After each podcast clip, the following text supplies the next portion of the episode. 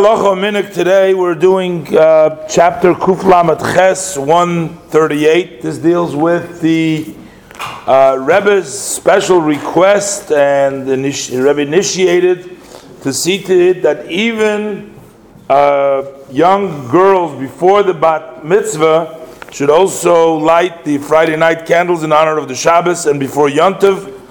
And um, of course, this was something uh, new in some communities in which uh, some people only would light after they get married, and uh, some would wait while they're older. But the Rebbe said that starting from the age of three, uh, it is very important, especially nowadays. And the Rebbe pointed out that this was an old tradition in many uh, in many homes and in many communities in which even uh, children before the bat mitzvah, uh, from starting the age of three, would start to light the Shabbos candles, even though there's other lights in the home. So the Rebbe brings down from the parsha also that we find this as by Rivka, because we know that Rivka was three years old when she uh, met met up and married uh, Yitzchak. So, and as the Rebbe learns the and interprets the Rashi is a whole long uh, discussion over there. But the Rebbe proves that Rashi holds that uh, Rivka, being uh, three years old, lit the uh, lights in the home even before she got married. So when Rashi says that there was a light from Shabbos to Shabbos, uh, that light of Shabbos to Shabbos started before she got married to Yitzchak, and that was actually the uh, evidence to Yitzchak, the complete evidence, notwithstanding that he knew already that he was supposed to marry Rivka, but these, that it was Sora Imoy, that she had the same miracles as happened by his mother, proved to him beyond a doubt that she's his Bashert, his wife. So this, therefore, took place before she was married. So we see that the lighting of the candles, the Shabbos Friday lights, the lights for Shabbos and for Yontif, should be done even before marriage, even as Rivka was at that time only three years old. And although there must have been other lights in the home as well, because Abraham would have lit in the lights uh, for Shabbos. He did all the mitzvahs, so he must have lighted the Friday night lights for Shabbos, anyways.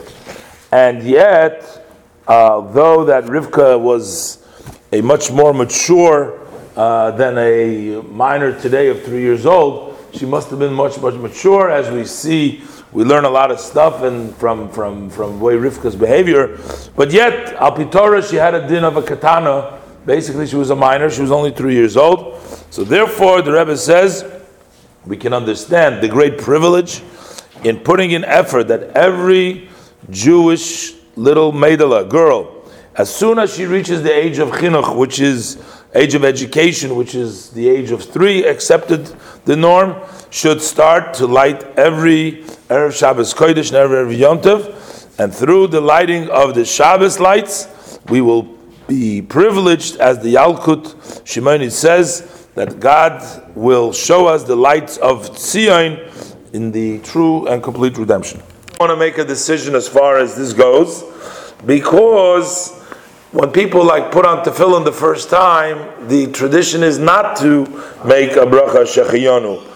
Uh, but the Rebbe says there is a debate, a question whether to say shechiyonu without going in. Um, so on Yantav, of course, you would say the shechiyonu as well, because on Yantav it's a everybody says the shechiyonu. So the Rebbe gives advice that perhaps it would be a good idea for the young girl to start lighting the candle on a yontif. So then automatically it will be a shechiyanu, and the shechiyanu will go for the first time lighting.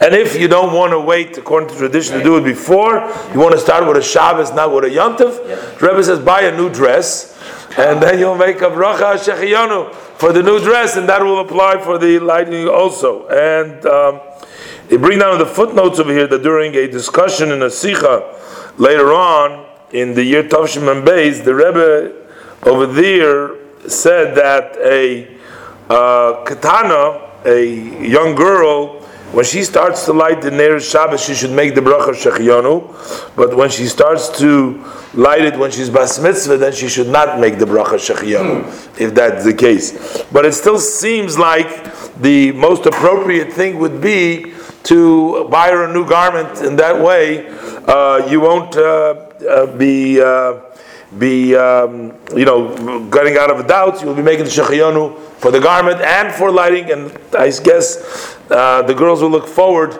to uh, starting to light the uh, Shabbos candle because that means they'll get a new dress. So that's an additional incentive.